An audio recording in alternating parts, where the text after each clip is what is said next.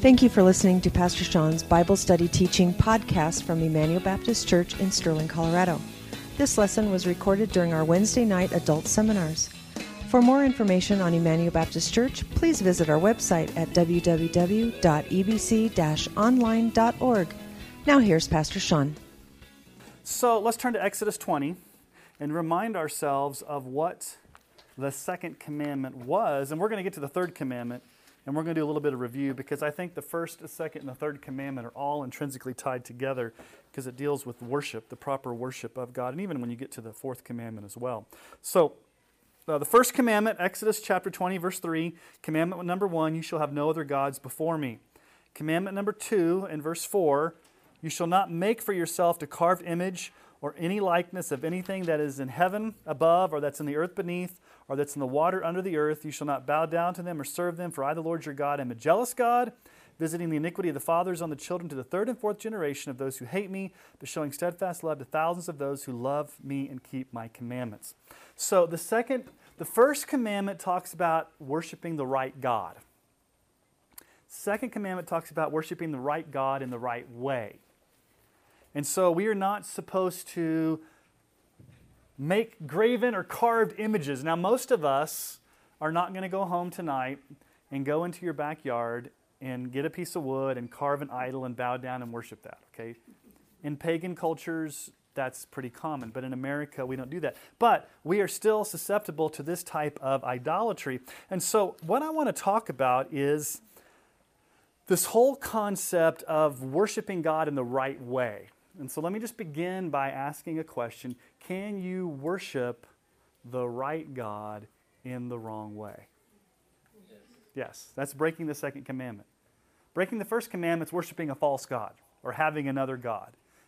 Okay, so what I want to talk about tonight is what's called the regulative principle of worship. And the Westminster Confession gives a pretty good definition of it.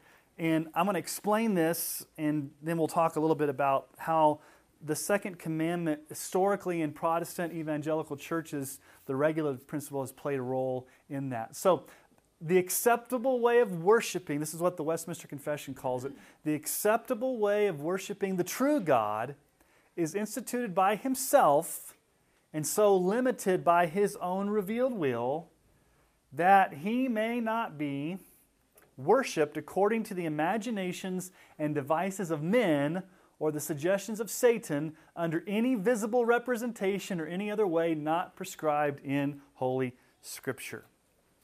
Now let me explain to you what the rel- regulative principle means. The regulative principle says this: in public worship, when we gather together in corporate worship, we are not to add any elements into worship that aren't clearly prescribed in the Bible. Okay? Now, there's a big debate about this, because some churches will add in other things, and, I, and I'm not here to argue one way or the other. I've got a viewpoint, and I think we can discuss that, but we have to make a distinction between elements and circumstances when it comes to public worship.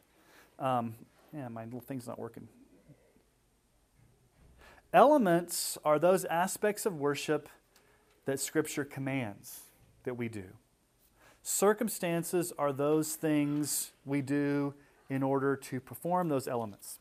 So the elements of Scripture, I mean, the elements of a worship service, you guys tell me, what would be the biblical ordered things that we must have in a worship service if we're going to be faithful? You guys tell me, what are some of those things that are regulated by the Bible that we should have in our public worship service? Okay, prayer. What else? Okay, te- preaching or teaching from the Scriptures. Prayer, preaching. Singing. Okay, singing. Psalms, hymns, spiritual songs. What else? Collection. Collection of tithes and offerings, giving. Okay, what else? Fellowship. Okay. So, what else? Missing two big ones. Lord's Supper, Lord's Supper and... Baptism and Lord, so the, so the ordinances of baptism and the Lord's Supper. Okay, so in Scripture reading. Now, those are the elements that should be in a worship service that are prescribed by God. The circumstances are, okay, how are you going to do that? The Bible doesn't say, thou shalt use a microphone. But what do we do? We use a microphone so you can hear me preach. Does the Bible talk about praise songs versus hymns, hymnal versus scream? No. So we have some freedom in the circumstances and how we're going to do that. Does the Bible tell you that you have to have Sunday school or small groups? No, but we do that as a way to help you learn the Bible. Okay, what about a bulletin? Does the Bible tell you you have to have a bulletin? What about a praise team and a choir? Do you have to have a praise team and a choir?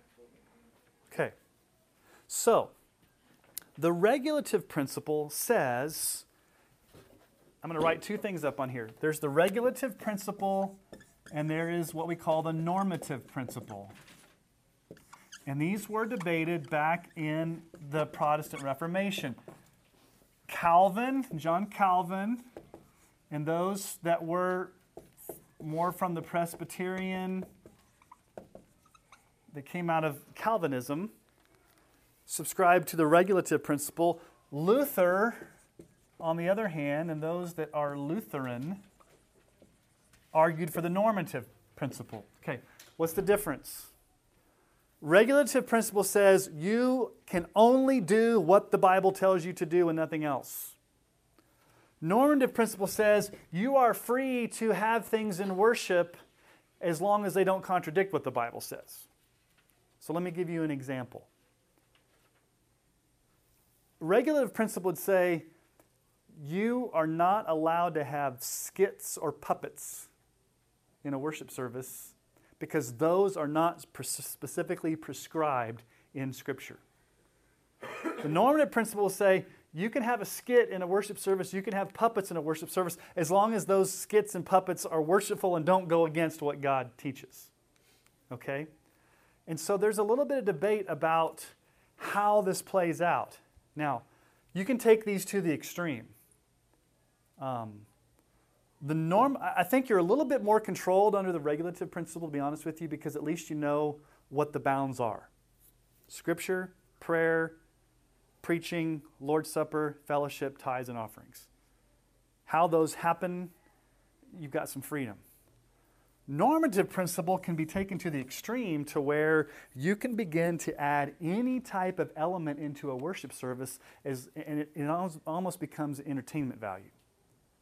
Have you heard of these big mega churches that have W W E fighters come in and, and they, they, they fight on stage during the pastor's sermon, or they have motorcycles and all, all this kind of stuff? The question becomes, how far do you go in worshiping God, and could you possibly be in danger of breaking the second commandment if you take it too far? So those that hold to the regulative principle say, at least we got a guideline here that will help us not break the second commandment by doing only what God prescribes. Normative principle people say, we can do things, there's freedom as long as they don't violate Scripture. Um, and so let's just ask some questions about worship, because the second commandment is about worshiping the right God in the right way. So I'm going to ask you some questions. Number one, do we focus on visual entertainment over hearing the word preached? What's more important for God? Visual entertainment or the word preached? Okay. How did God reveal himself all throughout Scripture? Through the word or through visuals? A little bit of both. A little bit of both in the Old Testament. But he didn't, he didn't take it too far. Okay, so do you think churches today can focus more on visual entertainment to the neglect of preaching and hearing of the word? Some of them, okay. To where, I told you guys about the Finding Nemo Church. Haven't I not told you guys about the Finding Nemo? Some of you remember, the, like, I have no idea what you're talking about. My parents, when they moved to San Francisco Bay Area, when my dad was a seminary professor, um, they were looking for churches to visit. So they went to this one church. And the pastor, they sang three praise songs. The pastor got up, and his sermon was showing clips from Finding Nemo. And he gave about, it was about a fifteen-minute message, and he gave spiritual insights from Finding Nemo to help them understand the problems of their life and kind of tacked God on the end. And then the sermon was over. Wow. So my parents called that the Finding Nemo Church. Okay? So a lot of churches will say, it's too boring to have a man stand up there and explain the scriptures for people to hear. We've got to entertain people with more visuals. We'll show video clips, we'll show movies, we'll bring in all this stuff because we need to keep people's attention. That could be in violation of breaking the second commandment because you're focusing more on visual representations than you are the way God has told us to do that and have the word preached. Now, listen to this quote from Michael Horton. Um, if you ever, if you know who Michael Horton is, he's on the White Horse Inn. I encourage you, if there's one podcast you listen to, listen to the White Horse Inn. I listen to it every Sunday morning, getting ready for church. It's only a half an hour. Um, if you go to iTunes or however you get it, it's called the White Horse Inn. Uh, it's usually him and three other people uh, that talk about a lot of good stuff. But this is what Michael Horton says. When we, quote, when we come to church in order to get something, rather than to give something, namely praise, thanksgiving, fellowship, and service. And when we come as members of an audience expecting to passively experience the events of the service, rather than to actively participate in them as members of a congregation, what is going to challenge us to get beyond that sort of worldly thinking on Monday morning? Worship has the power to change us as no other activity. Would you agree with that? So do you come to worship? Do you come as a passive audience member waiting to get entertained? Or do you come ready to fully engage with God through singing, through giving, through hearing, through fellowshipping? Uh, that's really one of the ways that we can truly worship God. Now let me give you a question. Last week we said, no images of Jesus, no images of God, because God's invisible, right? Holy Spirit's invisible. Jesus is the only one of the Trinity that has a body. And we said Jesus is the visible representation of an invisible God. That's why we, that's why we don't make carved images. We don't make images because Jesus is the image. So let me ask you a controversial question. What do you do with the Jesus film or pictures of Jesus in a children's storybook? Or some of you may have a picture of Jesus, that famous picture of Jesus, you know, with the feather, with the, kind of like his product in his hair kind of thing. Um,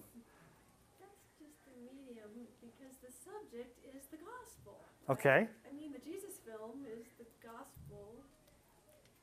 I'm just throwing this out there because I don't have a problem personally with the Jesus film. I don't have a problem with the Jesus storybook.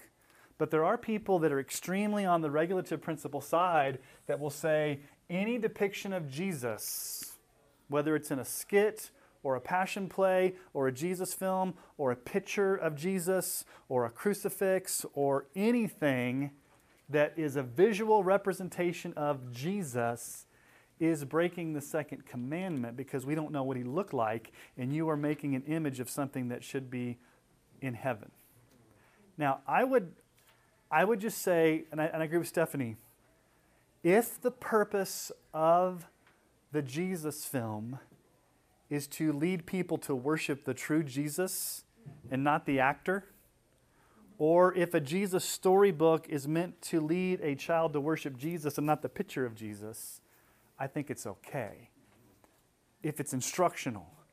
What becomes a problem is if you begin to worship, I guess, that actor that plays Jesus, um, or you begin to have um, somehow that picture of Jesus becomes more Um, like a superstition. Like I know some people that, that I've known, they have a picture of Jesus. Like when you go to India, guys we, that have gone to India, you will see pictures of Jesus next to all the other gods in their in their hut.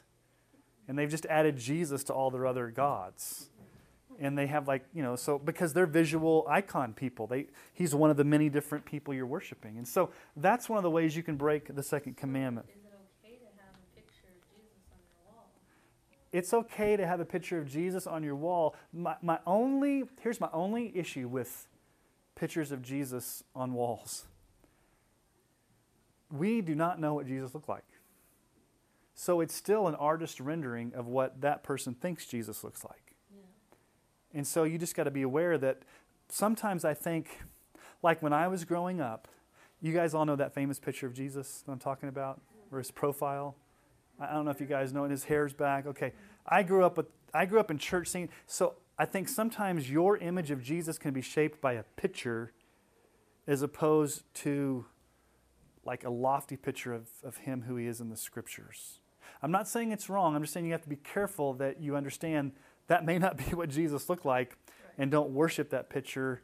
And yeah, as I. And now you have all the you know, colors. You know, black people want to worship the black Jesus. Yeah, and all the different. Yeah, yeah, and we'll get to that in just a moment. Okay. I was going to say, Sean, that in the Bible, Jesus says, "If you've seen me, you've, so you've seen the Father." Seen my Father. Yeah. But if we don't know what Jesus looks like, how do we know what his Father looks like? Well, the Father's invisible. It's more it's more the attributes, yeah. Okay. So, all right, so that's that's number one. Number two, just a modern-day application, quote, unquote, this is another way we can be in danger of breaking the second commandment, worshiping the right God in the wrong way. Do we, quote, domesticate God by treating him as a genie in a bottle? The prosperity gospel. What does the word faith movement tell you? God is obligated to bless you if you say the right formula, if you name it, you claim it, if you confess it. God, God doesn't want you to be poor. He doesn't want you to be sick. You, you have the power in your words to create your reality. And if something, if you do get sick or you do get poor, it's because you didn't have enough faith, because God's like this cosmic butler that has to operate on command based upon your words. It's the word faith movement, the prosperity gospel. I think one of the biggest ways the second commandment is broken today is the prosperity gospel. Because you have these people out there that are telling you that you can control God and get God to do what you want him to do for you if you follow the right formula. If you just name it, claim it. It's like God's a vending machine. If you push the right buttons and say the right things, he's obligated to bless you. Okay? All right, number three. This one is a danger. Do we practice an imbalance by over or under emphasizing God's attributes? Let me give you an example. Some churches focus exclusively, exclusively is the key word there, on the love of God to the neglect of the justice or wrath of God. So, is God love? Yes. Should we emphasize that? Yes. Is God a God of holiness and justice? Yes. Should we emphasize that? Yes. Okay. Should one be more emphasized than the other? There should be a, a balance. Some churches will emphasize God's love to the neglect of his justice, and some will, you know, talk about his justice to the neglect of his love. There's an imbalance. So basically what you're doing is you are basically giving an imbalanced view of God. And one of the ways that I hear people break the second commandment a lot, and you probably heard somebody say this, they'll say something like to me, my God would never, dot, dot, dot. My God would never disapprove of a homosexual lifestyle. He's an accepting God. Or somebody might say, to me, I think God is, and they'll tell you something that's totally opposite of what the Bible says. Or in my heart, I really feel God to be this. They've made God to be what they want God to be as opposed to who God is. Now, that's breaking the second commandment. Yeah. You know what I hear a lot is, God and I have an understanding. God and I have an understanding. Oh. Wow. Yeah, God, God and I have an understanding. And what is that? Well, what they mean by is I'm allowed to sin, yeah. And God, I love sinning, God loves forgiving. We have a great understanding. Is that kind of what they're saying? Okay. Uh, yeah, that gives a connotation of I'm equal. Yeah. So let me give you an example. Um, back in two thousand thirteen, um, the Presbyterian Church U S A, which is a liberal Presbyterian denomination, um, they wanted to add In Christ Alone to their hymnal. The song we sing, In Christ Alone. We, I think we even sang it Sunday. In Christ Alone. But they had problems with the one line, till on the cross as Jesus died, the wrath of God was satisfied. They didn't like that line because they didn't believe that God's a God of wrath who needed to pour out his justice on Jesus on the cross. So they wanted to change the lyrics to, till on the cross as Jesus died, the love of God was magnified. So what did they want to elevate? God's love over his wrath. the writers of the hymn, uh, Keith Getty and Stuart Townend, said, no, you're not going to be able to do that. You can't change the lyrics of our song. And so they decided not to add it into the hymnal. Because in their minds, love was a higher, the, the ultimate attribute of God to the neglect of others. Okay? Let me give you another one. We may be in danger. Do we promote extreme practices or superstitions in worship that are not found in the Bible? Like getting drunk in the Spirit, or teleportation, or gold dust, or angelic visits from these big fluffy angels that um, there's some weird stuff out there that people will say happens to them. And you look in the Bible and say, I don't see anything about this. Barking like dogs. Okay, here's the progression of how this has happened. Back in the seventies, it was getting slain in the Spirit. You'd fall back and get slain in the Spirit. In the eighties, it was getting drunk in the Spirit. In the nineties, it was barking like cats and dogs and laughing, the laughter movement in the Spirit. In the late nineties, it was vomiting in the Spirit. People were vomiting. In the early two thousands and today, it's getting stoned in the Spirit. It's, it's token the ghost.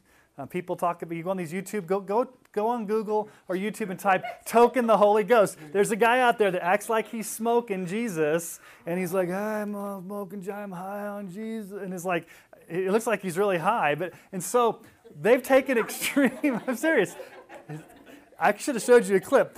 They've taken, so they've taken extreme, extreme things that don't even show up in Scripture, and they attribute it to the Lord. That's breaking the second commandment, because what are you doing? You're worshiping the right God. They've got God right, but they're worshiping in the wrong way. Sort of God right, maybe. Okay? Now, let me give you something that's very, very controversial. In our circles, not going to happen. In our circles, most people aren't going to go that route. In our circles, what's controversial are, let me ask you a question. This is a sacred cow in Southern Baptist churches. We don't do it at our church, but in some churches, if you grew up in the South, the traditional altar call, where you have everybody bow your head, close your eyes, sing um, eight hundred stanzas of Just As I Am, and have people flock to the front, and then people raise their hand and repeat after me a prayer, and then the pastor pronounces everybody saved. And if you grew up in the South, th- that happens every Sunday. Not saying there's necessarily anything wrong with that, but is there anywhere in the Bible that's prescribed to have a public invitation? No. It's a practice that was adopted in the late eighteen hundreds that was perfected by Billy Graham that still kind of happens today, but nowhere is it prescribed in the Bible that you should do it. And so I got into a Facebook discussion last week on two groups I'm in, and I just pr- pr- you know um, asked that question to some people. What you know, what do you do at the end of your service if you don't have a traditional altar call? And almost everybody that was in one One group I'm in, do it like we do. We make ourselves available at the front. If somebody wants to come down, we, we want to talk to you. We want to have the privacy. We don't embarrass anybody. It's more just, you know, casual. Culturally, you know, people aren't used to that. The other group I'm with was like, you've got to make people make a public commitment, and it's not manipulative pressure, and you, you know, you dim the lights, and you get that, you know, organ going, and you got to get them coming down. And if they don't come down, you sing one more hymn. I know God's working on somebody out there. I know God's working on somebody. C- c- come on down. You, you may not have another chance. Come on down now. You know, like whole manipulated, manipulation stuff. Okay, so, you know, that's maybe an example. And then last one is, do we approach God through an unmediated encounter? Now, what do I mean by an unmediated encounter? What I mean by this is there are a lot of people that want to worship God. And by the way, I've got to tell you guys a story about what happened Sunday. Because some of you don't know what happened on Sunday, and it was kind of freaky. Okay? So there's a cult in town that um, these people know very well. Um, they go around, I've announced it from the pulpit. They've gone around, they've accosted people, um, Anyway, I had my new members class, Discovering Emmanuel class. It started Sunday. Everybody I knew that had signed up showed up, and Bonnie, you were in there, and, and maybe you picked up on what was going on. Okay, so uh, I'm going to debrief with the class because you're probably like, what in the world happened in there? So this young gentleman was sitting there, and we go around the circle, and we do like we normally do and have everybody introduce themselves, and this is what he said. He said, we are here today to find out if Emmanuel lives up to the name of Emmanuel. And I said, who's with you? You're saying we. We are here today. I think, well, is somebody else with you? Is somebody like in another class? No, we're, and he goes, there's a we and I. And I'm like, okay. So one of the things we talk about in the new members class is the Trinity. One God, three distinct persons. And, I, and we talk about, is the Father the same person as the Son? No. Is Jesus the same person as the Spirit? No. They're, they're one God, but they're three persons. Well, this young man kept disagreeing with me. And he started talking about the Mother God. The Mother God. Um, and so we went to John one one. I started writing some Greek on the board and everything like that. And I don't know, Bonnie, from your perspective, the rest of the class, he kind of seemed a little um, like mocking and laughing and being real um, kind of huffawing at everything that I was saying with this kind of attitude.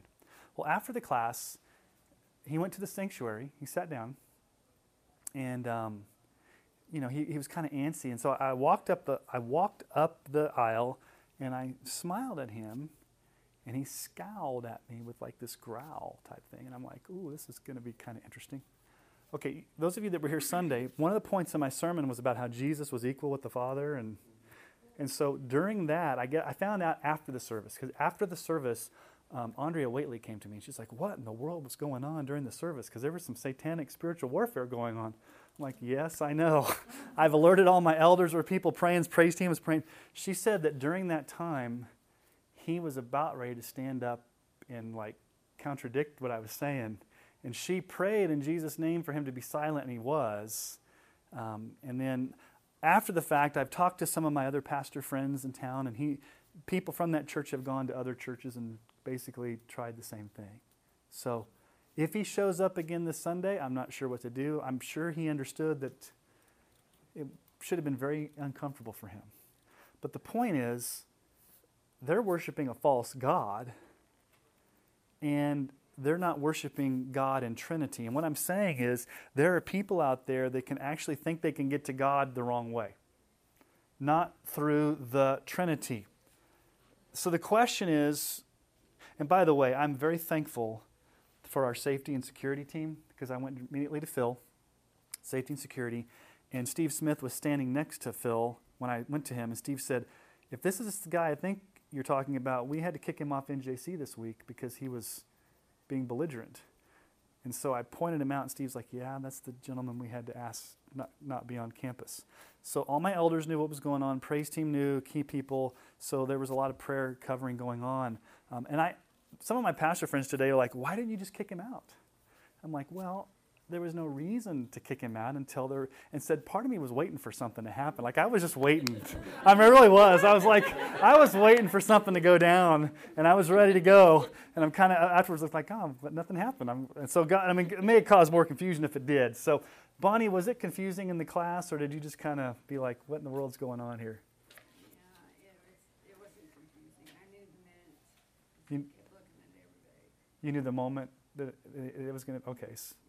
Okay, well, hopefully nobody else in the class, I'm going to have to debrief this Sunday. Hopefully he doesn't, sh- yeah, and just pray for him and pray for that group. Sat across the aisle for a minute, and you could feel the, give me jitters. Yeah. So, so here's the question. Do we worship God as Trinity? Do we, and some of you may have been, some, did, did some of you feel that something was going on and didn't quite know it, or were you just oblivious? Because some of you may have just felt like it was a normal Sunday. Some people, yeah, so anyway, yeah. I wasn't there, I, I missed it, I was going to be late, I didn't want to come in late, but I ran into him two other times. He came to my home, mm-hmm. talking, and I met him over here at the parts store. They were parked on the side, broken down, and I just wanted an offer, offering mm-hmm. him a helping hand, and he just went off. He... I thought, you are, you don't, I mean, you lit up something you don't even want. This is going to happen, and I just, Yeah. It was, it, there, it just feels so bad, so terrible. You shouldn't feel that way to somebody, but yeah. he wouldn't shut up. He yeah. said bad things about you, yeah. bad things about the church. Yeah. He says, Emmanuel, blah, blah, blah, blah, blah. I said, this was after Sunday. Not last Sunday. No, and I'm sure, and I'm sure, I mean, I'm not, that, is, that doesn't bother me. And I know J R and Lisa have had some issues with him, too. No, so. I'm not bragging. I mean, he just, I thought, man, just, just, you don't have no idea. I came here to offer you a hand, and here you are, bad-mouthing us. You, you don't have no, any idea what you're talking about. Blah, blah, blah, blah, blah, blah, blah, blah. Yeah. Oh. Yeah, yeah. So we definitely. When you interact with him, though, he was—he's like he started to warm up actually a tiny bit. Yeah, I mean. Well, here's the thing about it. I don't want to spend a lot of time yeah. on this tonight, but in situations like that, he wasn't belligerent. He was asking questions, but I—I I was at a point where like. Either he's going to take over this class or I'm going to take control of this class. So I, and so I felt like I need to give some spiritual authority, like right here, right now. Mm-hmm. That's why I wrote on Greek on the board. And it wasn't like to confuse you guys. I'm just like, I'm going to show this guy some spiritual authority that I know the original language and I'm going to explain this. And if you can refute it, go ahead type thing. That's really what I was trying to do because I felt like in that moment he needed to understand, and I hate to say this, I say this humbly as I can, he needed to understand who was boss. Yeah. I mean, he, he came on our turf. And and I'm protecting the flock, so he needed to understand that.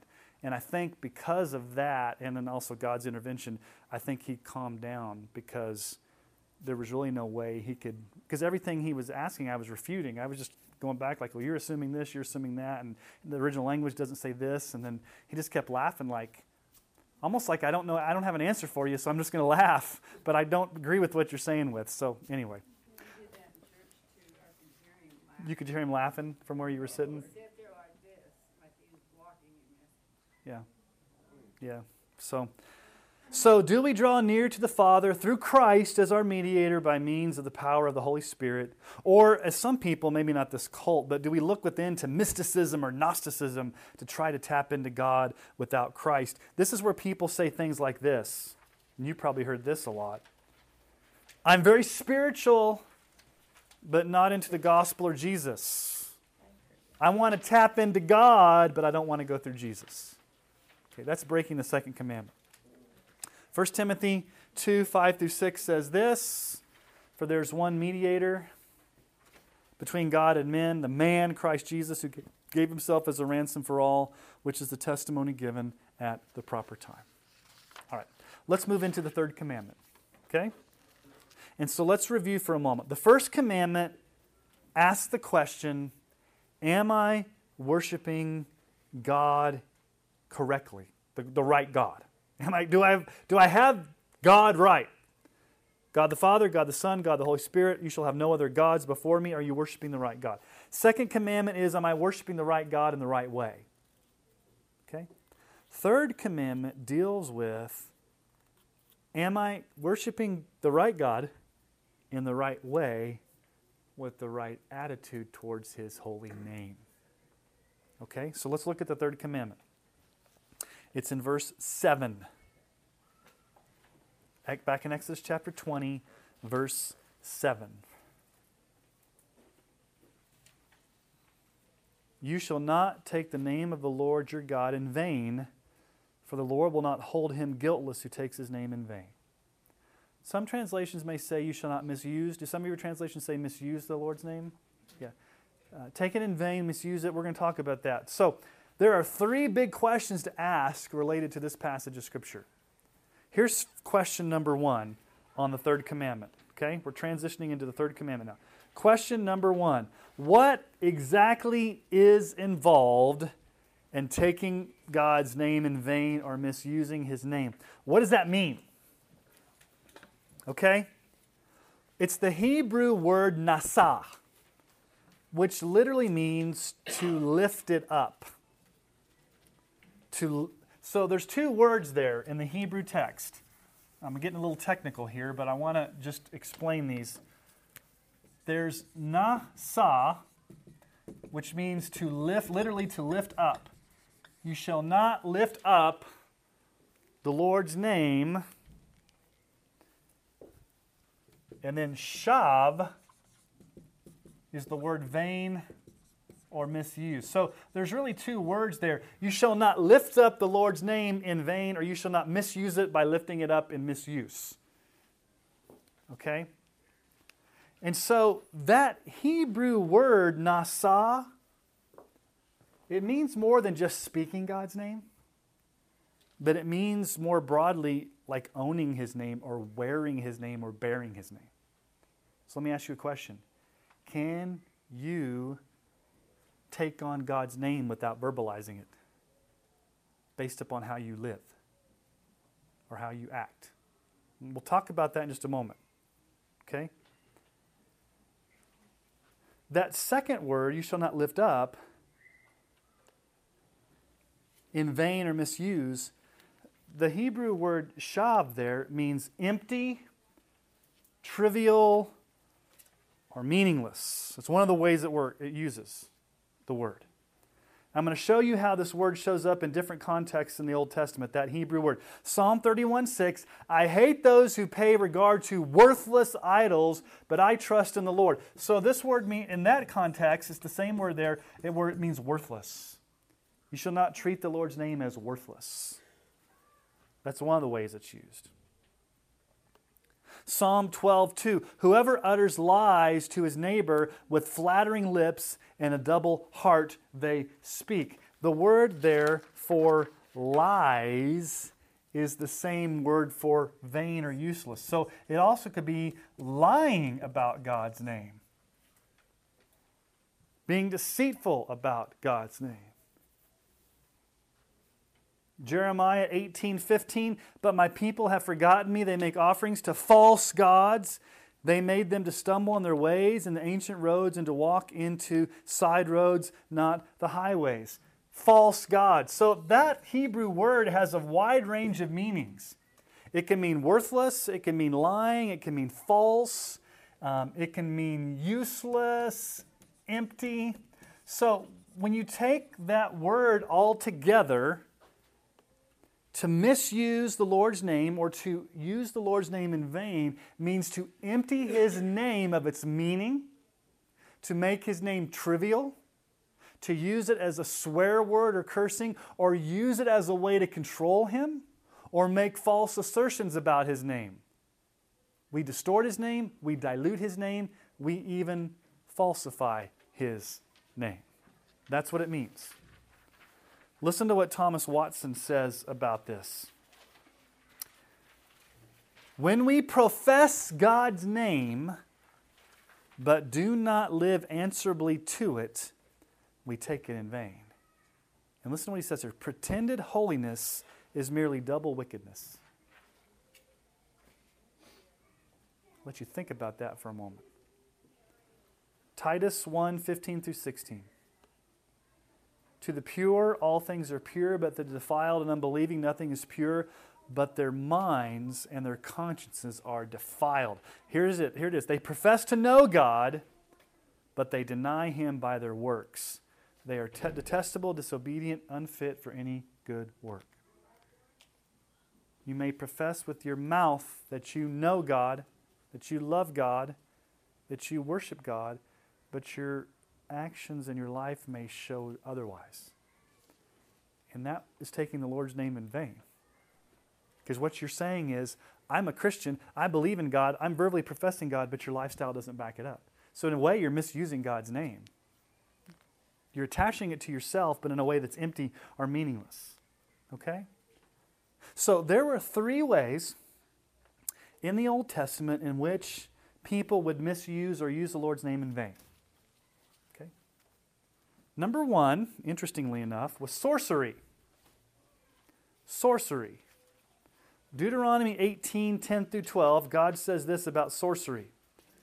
There shall not be found among you anyone who burns his son or his daughter as an offering, anyone who practices divination or tells fortunes or interprets omens, or a sorcerer, or a charmer, or a medium, or a necromancer, or one who inquires of the dead. For whoever does these things is an abomination to the Lord, and because of these abominations, the Lord your God is driving them out before you. Why is it so sinful to consult mediums, astrologers, tarot card readers, seances? Why is all that stuff so wrong? What, in fact, are you doing? You're saying, I don't trust God to guide me. I don't trust God's word to lead me. I don't trust godly counsel from my pastor and elders or Christian friends that I trust. I'm going to go consult a person who is dealing with demonic stuff to give me direction. And he's writing this to God's people.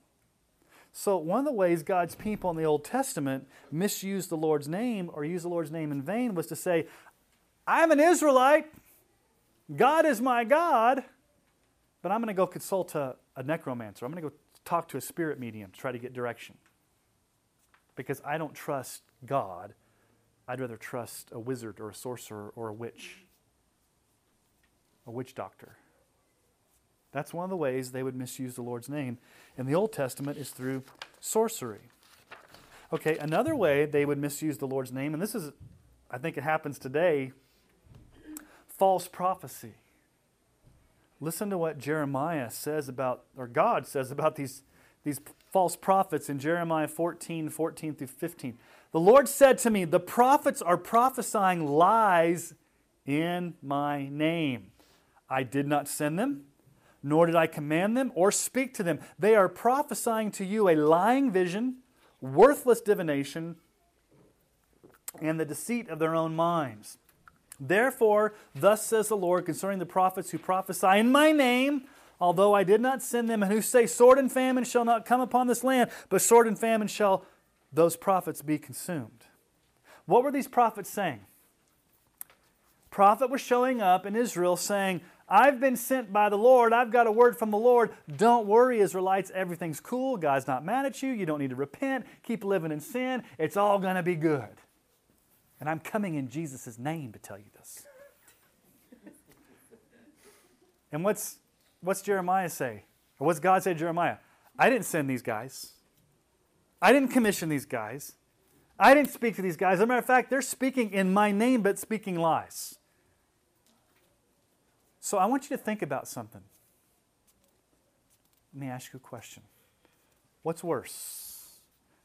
A non-Christian pagan using the Lord's name as a swear word, or a quote-unquote Christian evangelist who is misusing God's name to bring false prophecies to people and lead them astray? Which one's worse? The second one. At first glance, when we hear about using God's name in vain, what do we automatically think of? Oh, if somebody uses J C in a sentence, that's bad. It is bad. We're going to talk about that in just a moment. But in God's mind, what's even worse? Somebody who claims to be a Christian, someone who claims to be a pastor, someone who claims to be a leader in God's name, speaking false prophecies. That's ultimately misusing the Lord's name because you're coming in God's name but preaching something falsely. And God says to Jeremiah, I didn't, I didn't send these guys. And those guys that say, hey, it's not going to come, famine's not going to come on you, destruction's not going to come on you, God says, uh, it's going to come on you. It's going to come on you. They're speaking these false prophecies. Okay, so number one, astrology, necromancers, spirit mediums, you know, sorcery. Number two, fa- number two, false prophets. Number three, swearing false oaths. Okay, Leviticus nineteen twelve. You shall not swear by my name falsely, and so profane the name of your God. I am the Lord. Okay, that's Leviticus. Deuteronomy twenty-three, twenty-one through twenty-two. If you make a vow to the Lord your God, you shall not delay fulfilling it, for the Lord your God will surely require it of you, and you will be guilty of sin. But if you refrain from vowing, you will not be guilty of sin. So what's a vow? A vow is a conditional promise you make to God. God, I'm going to give you this. I'm going to swear by this. I'm going to, I'm going to promise something to you with the intention of fulfilling it. Marriage. Yeah, marriage is, and that's a positive one. Positive example of a, of a vow is marriage. What's a negative vow you guys remember? Remember Ananias and Sapphira? They promised to pay portion of their stuff to the apostles, and they kept it back, and they lied about it. Okay, listen to what Jesus says about oaths.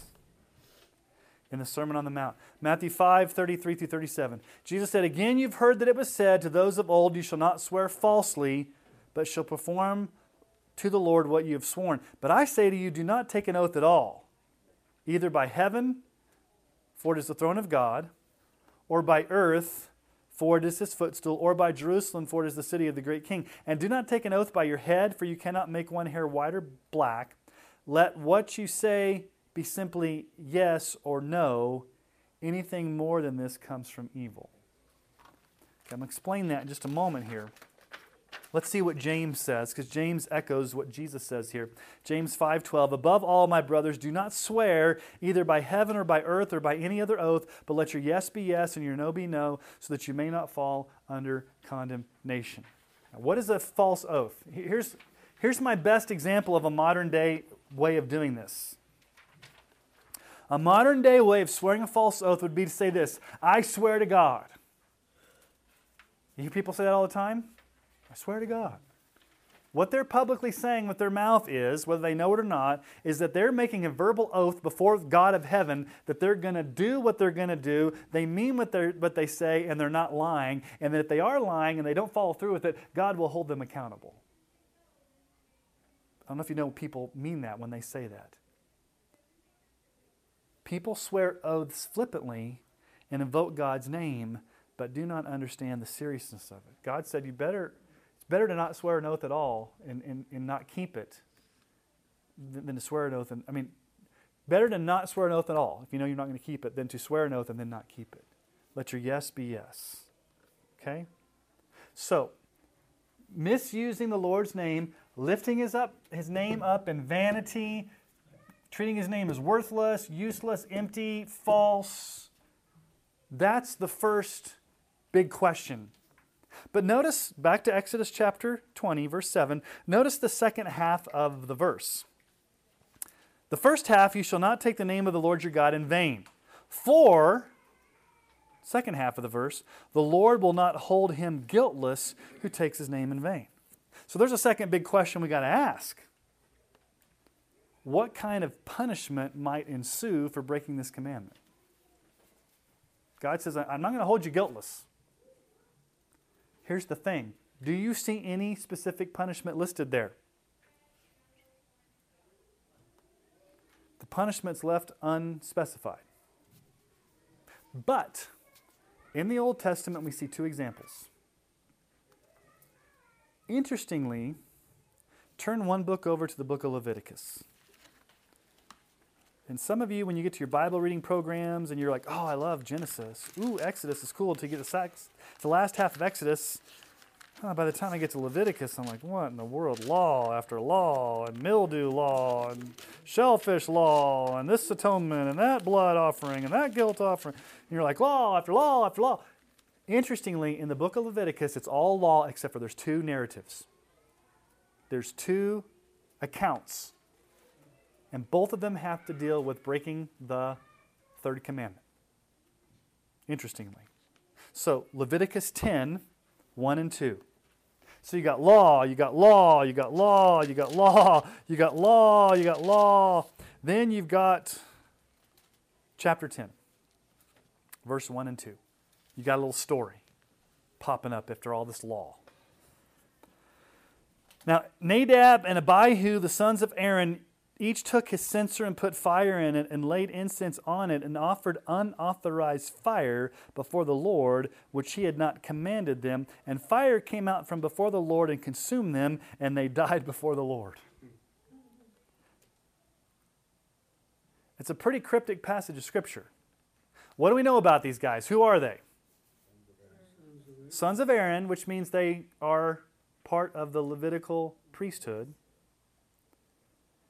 Some of your translations say strange fire, unauthorized, strange. What does it say? Unholy. Unholy? Okay. So there is, there's not a lot of description about what this quote-unquote strange fire is. Uh, the nature of this strange fire has been widely debated throughout the ages by both Jewish and Christian commentators. There's been two major suggestions. There's been a lot, but where most Jewish rabbis as well as Christian scholars have, have kind of landed on is this. The most commonly offered suggestions as to the nature of the offense of Nadab and Abihu include one, penetrating too far into the Holy of Holies. Okay, what happens if you go too far in? You die, unless you're the high priest on the Day of Atonement. So one, one theory is they offered fire and they got too close to the Holy of Holies and they went further than they were supposed to go. And so they were consumed. That's, that's theory number one. Theory number two is that they offered unauthorized coals from outside the temple area.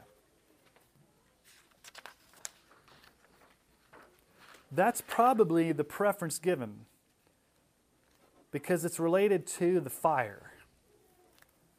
Either way you look at it, what happened? They died. Are these pagans doing witchcraft? No. These are priests. Are they worshiping the right God? Yes. Are they doing it in the wrong way? So they're breaking the second commandment, and they're possibly breaking the third because the third commandment says God will not hold him guiltless. God will punish those who use the Lord's name in vain. So they were coming in the name of the Lord to offer sacrifice to the Lord, but they did it the wrong way and they died. Okay? That's story number one. And you may think, well, that's not a big deal. I mean, what's the deal with, I mean, okay, they lit, they lit, they lit a match too close. They they walked in a little bit too far. They they went, they didn't get coals from the altar here. They walked over there about twenty more feet and found. The point is, when God prescribes how it's supposed to happen, that's how it's supposed to happen. In the Old Testament. Now, it's not like today if you come to church and you had a you know, fight with your spouse and you walk in and you start singing the praise song and you're like, I don't want to sing this, but I'm going to sing it happily. And in your heart, you're like, it's not like God's going to rain down fire on you in that moment because you're, you know, you, you've approached him the wrong way. Thankfully, we have a mediator today through Christ who gives us access. This is Old Testament. Let me show you the other story. The other story is very interesting. You got law, so chapter eleven, law. Chapter twelve, law. Chapter thirteen, laws about leprosy. Chapter fourteen, laws about lepers. Chapter fifteen, laws about bodily discharges. Chapter sixteen, Day of Atonement. Law, law, law, law. Punishment for child sacrifice. Law, law. Day of Atonement. Feast of Trumpets. Feast of this. Eye for an eye. Year of Jubilee. Year of Sabbath. Okay, blah, blah, blah. All these laws. Then you get to Leviticus chapter twenty-four. Leviticus chapter twenty-four, and you have this story. Let's pick up in verse ten. Leviticus chapter twenty-four, verse ten. Now an Israelite woman's son, whose father was an Egyptian, went out among the people of Israel. And the Israelite woman's son and a man of Israel fought in the camp. And the Israelite's woman's son blasphemed the name and cursed. Then they brought him to Moses. His mother's name was Shelemith, the daughter of Dibri of the tribe of Dan. And they put him in custody till the will of the Lord should be made clear to them.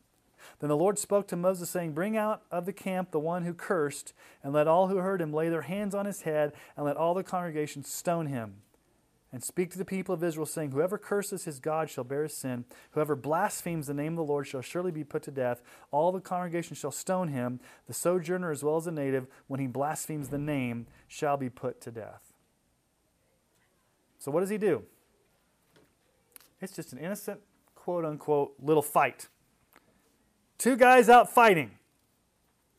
And what does the one guy do? He...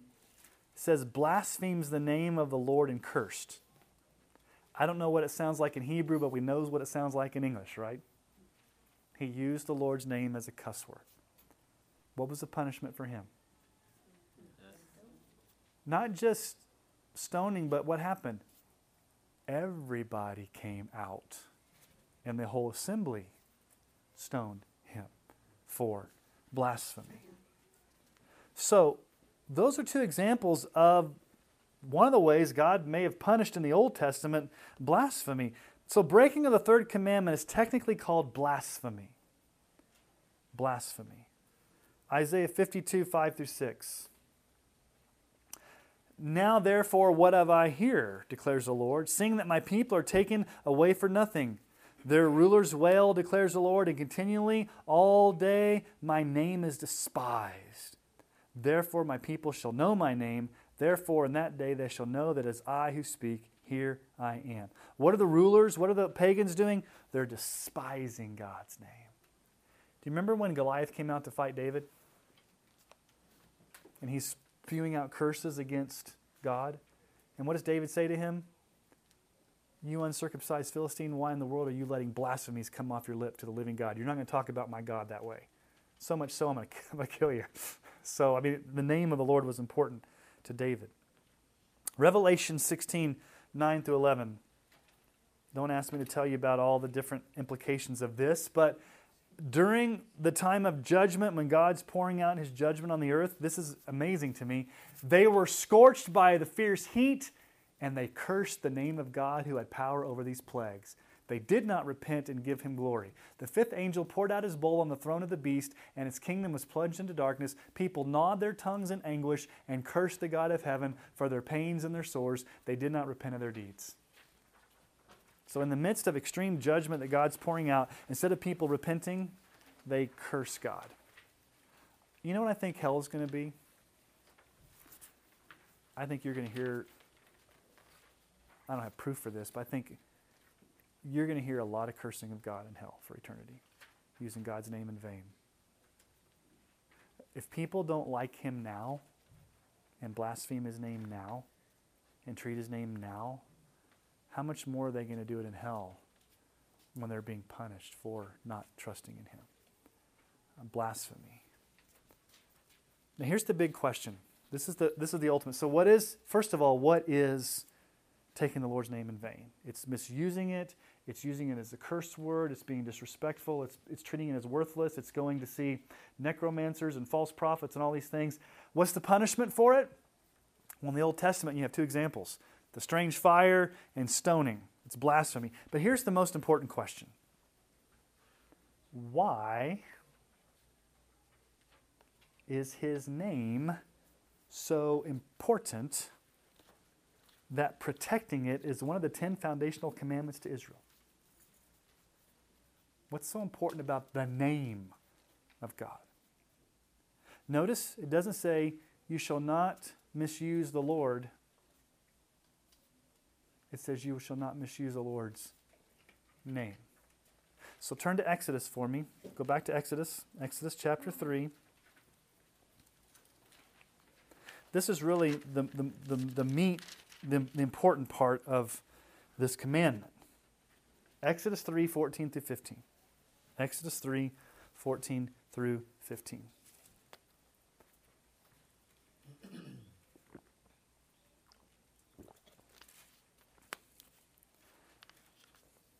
God said to Moses,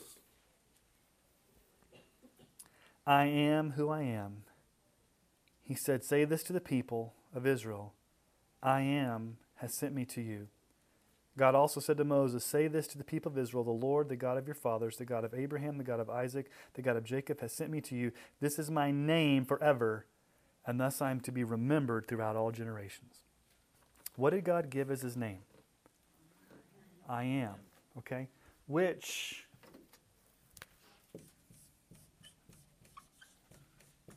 is where we get Yahweh. When you say Yahweh, it sounds like you're taking a breath, right? Yahweh is Lord in all caps in your Bible, but it is a derivative of I am. That's God's name, the I am God. Um, Philip Graham Ryken, Um, who's a pastor and a scholar, I like what he says about this. This word I am, this word Yahweh, this word speaks of God's self-existence, self-sufficiency, and supreme sovereignty. For the Hebrews, the name of God was inseparable from the person. It expressed a person's inward identity. When we use the name of God, therefore, we are referring to the essence of the divine being. Let me ask you a question. How do you feel when someone forgets your name? As a pastor, sometimes that happens to me. Somebody visits and I'm like, hey, buddy, remind me of your name again. I say that a lot until I get it. Um, or I come up to Jerry and say, um, hey, hello, Frederick, how are you doing? I'm like, my name's not Frederick. Okay, so how do you, how do you feel when somebody forgets you? How do you feel when somebody laughs at your name. When I was growing up, you guys know how my name's spelled, right? S E A N. Guess how many times I was called Scene growing up. My best friend was named Sean, so we were Sean squared. And we had an expression because we were both called, this was like back in the seventies and eighties before the name was, I was named after Sean Connery because my parents were big James Bond fans. Um, and so Diamonds Are Forever came out in nineteen seventy-one, the year I was born. And so Sean Connery, Sean Cole. So anyway, um, but I had a saying growing up. If you call me Scene, I'm going to get obscene. That was my, because my name was misspelled. Two years ago, I went to the Lifeway store in Denver to buy a book. And the lady asked, I went on the church account, Emmanuel Baptist Church, she's like, "Can you tell me your name?" I'm like, "Sean." She goes, "I don't see Sean show up here. I see a Scene." She was like sixty years old, too. I'm like, come on now. It's two thousand, whatever year it is, two thousand seven. Don't do that. So how, how do you feel when somebody mispronounces your name, laughs at your name, or gossips at your name behind your back? Your name is tied to you, right? You're not just a, a nameless, faceless person out there. Your name is who you are. I don't just go up to you and say, "Hey, it. Hey, dude. Hey, bud. Hey, person." I call you by your name because your name is your identity. Same thing with God. When God gives his name, it's everything about his identity. So when you misuse God's name, when you forget God's name, when you mispronounce God's name, when you laugh at God's name, if it makes you feel bad, just think how much more God responds to his name being used that way. How did Jesus tell us to pray? In the Lord's Prayer, what did he say? In Matthew six nine, "Pray then like this, our Father in heaven, hallowed be your name." Now, it's interesting, when Jesus teaches us to pray, why does Jesus focus on God's name? Why doesn't Jesus just say, "Pray like this, our Father in heaven, you be hallowed"? Is there anything wrong with that? No. Hallowed be your name. There are over two hundred eleven names for God in the Bible. You add the Son and the Holy Spirit to the mix, and there are another four hundred eighty-nine, making over seven hundred different names of God in the Bible. Now, what does it mean when Jesus tells us to pray to ask for God's name to be hallowed? The word hallowed means holy, revered, worshipped, glorified, magnified, or set apart. It, it, what Jesus is saying is that it's nothing less than a consuming passion that the entire world would honor and glorify and recognize that Almighty God is holy, sovereign, and worthy of worship. Okay, we're going to take a little jaunt through the Psalms here. I've got them on your sheet to show you all the different ways just the Psalms talk about the name of the Lord. So we've got Psalm eight one. "O Lord, our Lord, how majestic is your name and all the earth. You've set your glory above the heavens." It's an old Michael W. Smith song. "Oh Lord, oh Lord, how majestic is your name in all the earth." You guys awake? The psalmist could have said, "Oh Lord, oh Lord, how majestic are you in all the earth." But what does he say? "How majestic is your, your name." Psalm twenty-nine two. "Ascribe to the Lord the glory due his name. Worship the Lord in splendor of holiness." Ascribe to him the glory due his name. Psalm thirty, verse four. "Sing praises to the Lord, O you his saints, and give thanks to his holy name." Psalm thirty-four, three. "O magnify the Lord with me, and let us exalt his name together." Psalm seventy-two, nineteen. "Blessed be his glorious name forever. May the whole earth be filled with his glory. Amen and amen." His glorious name. Psalm one oh three, one, "Bless the Lord and all my soul and all this within me. Bless his holy name." Psalm one oh six, eight, "Yet he saved them for his name's sake, that he might make known his mighty power." Psalm one eleven, nine, "He sent redemption to his people. He has commanded his covenant forever. Holy and awesome is his name." Could have just said holy and awesome is God, but it says holy and awesome is his name. Over and over again, his name. Psalm one fifteen, one, "Not to us, O Lord, not to us, but to your name give glory, for the sake of your steadfast love and your faithfulness." So here's a question.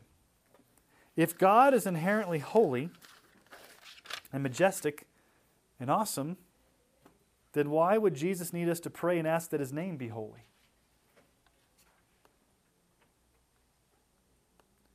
We don't add anything to God that he doesn't already somehow have when we pray, okay? So we're not praying to add holiness to God's name. His name's already intrinsically holy. Here's what we're doing when we're praying for God's name to be hallowed. What we're doing in this request is expressing a heartfelt desire that the entire world would see God as holy, that his name would not be blasphemed or dishonored or used in vain. Some verses here about God's glory. First Corinthians ten thirty-one, "Whether you eat or drink or whatever you do, do all for the glory of God." Isaiah six three, "And one called to another and said, Holy, holy, holy is the Lord of hosts. The whole earth is full of his glory." Then you've got Habakkuk two fourteen, "For the earth will be filled with the knowledge of the glory of the Lord as the waters cover the sea." Deuteronomy twenty-five fifty-eight. "If you are not careful to do all the words of this law that are written in this book, that you may fear this glorious and awesome name, the Lord your God." Think about all the things. Glorious and awesome name, holy name, majestic name, powerful name. Um, Isaiah fifty verse ten. "Who among you fears the Lord and obeys the voice of his servant? Let him who walks in darkness and has no light trust in the name of the Lord and rely upon his God." Those are all Old Testament. Let me give you a New Testament. This sums everything up. Colossians three sixteen through seventeen. "Let the word of Christ dwell in you richly, teaching and admonishing one another in all wisdom, singing psalms and hymns and spiritual songs with thankfulness in your hearts to God." Verse seventeen, "And whatever you do, in word or deed, do everything in the name of the Lord Jesus, giving thanks to God the Father through him." You think God's name's important? I mean, we could have gone on over and over. Just I just gave you maybe fifteen Psalms that talked about his name. Um, you could go on and on. John Calvin said this. I, was, I like this quote. I came across it this week. He says, "We ought to be so disposed in mind and speech that we neither think nor say anything concerning God and his mysteries without reverence and much soberness, that in estimating his works, we conceive nothing but what is honorable to him." Now, I'm going to give you guys a funny New Testament example, okay? Turn in your Bibles to Acts chapter nineteen. This is actually a funny story, but it's, it's interesting how you see this show up in the New Testament. Acts chapter nineteen.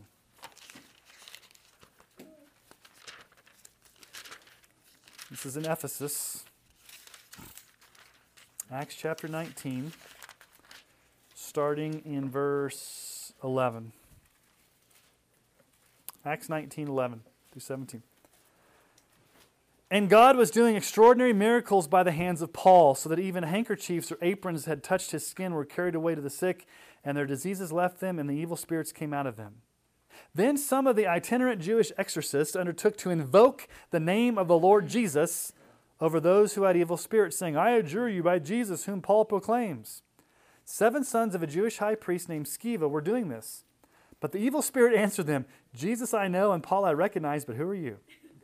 And the man in whom the evil spirit leaped on them, mastered all of them, and overpowered them, so they fled out of the house naked and wounded.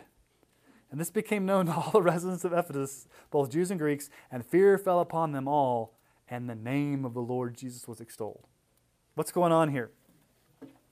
Paul was doing everything in the name of Jesus because he had apostolic authority.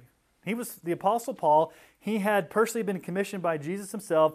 Paul had the apostolic authority to do these miracles. So these guys are walking around, they're like, "Oh, Paul's using the name of the Lord. It must be a mantra. I can go up to anybody in the name of the Lord, in the name of the Lord, in the name of the Lord. I can do this in the name of the Lord." So these seven sons of Sceva perceive that there must be some quite a quote magic power in using the incantation of Jesus' name. If Paul could use it, why can't we use it? So what do they do? Seven of them go up to this demon-possessed guy and say, come out of here. And the, the demon says, I know Paul, I know Jesus, I don't know you. So they got beaten up and left for naked. They got punished for blaspheming the name of the Lord. They thought they could use the Lord's name to do magic tricks for their own personal gain, and God did, in fact, punish them by allowing them to get the beating they deserved. So let's get to contemporary application. We may actually finish tonight. Contemporary application. Number one, as Christians, we need to remember that we bear the very name of Christ. Okay. How were you saved? Acts four twelve, there is salvation in no one else, for there's no other name under heaven given among men by which we must be saved. You're saved in the name of Jesus. When you become a Christian, you take on the name of Christ. You are called a Christian. Romans ten thirteen, everyone who calls on the name of the Lord will be saved. When you got baptized, Matthew twenty-eight nineteen, go therefore and make disciples of all nations, baptizing them in the name of the Father, the Son, the Holy Spirit. Even in your baptism, you were baptized into the name. First Corinthians six eleven, such were some of you, but you were washed, you were sanctified, you were justified in the name of the Lord Jesus Christ and by the Spirit of our God. So, whether you like it or not, as a Christian, you bear God's name by the very fact of who you are. So you can use God's name without actually verbalizing God's name. Because if you're a Christian, you already bear His name. You're saved in His name, you're baptized in His name, you are, you, you're sanctified in His name. Everything's about the name of Christ. So we just need to remember that. Number one, as a Christian, we bear the very name of God. Number two, this is where we're going to get real personal. Do we see flippant misuse of God's name and mild cussing as a violation of the third commandment? Nobody here is going to argue with me that G D is a cuss word. Or J C is a cuss word. But let me just tell you guys something. O M G, oh my God, good Lord, I swear to God. That's just as much using the Lord's name in vain. Some people even argue, oh my gosh, is using the Lord's name in vain because you're just substituting gosh for God. And I'm not going to go that far, but anytime you invoke or say God's name in a way that's not reverent, you are misusing His name. And you may not even intend to do that.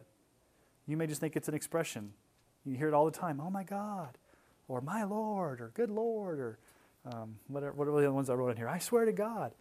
Mild, I would consider that mild cussing because you are using the name of God flippantly. Now, if you're in prayer and you say, God, oh my God, I come before you as my great God and King. That's different, right? Because in worship, you're using His name to worship Him. But when you get cut off in traffic and you say, O M G, I can't believe that, G D, blankety blank, blankety blank, that's using God's name in vain in a way that's that's flippant, okay? What about number three? Do we misuse God's name as a blank check, using it as an um, using it to advance our own selfish agendas?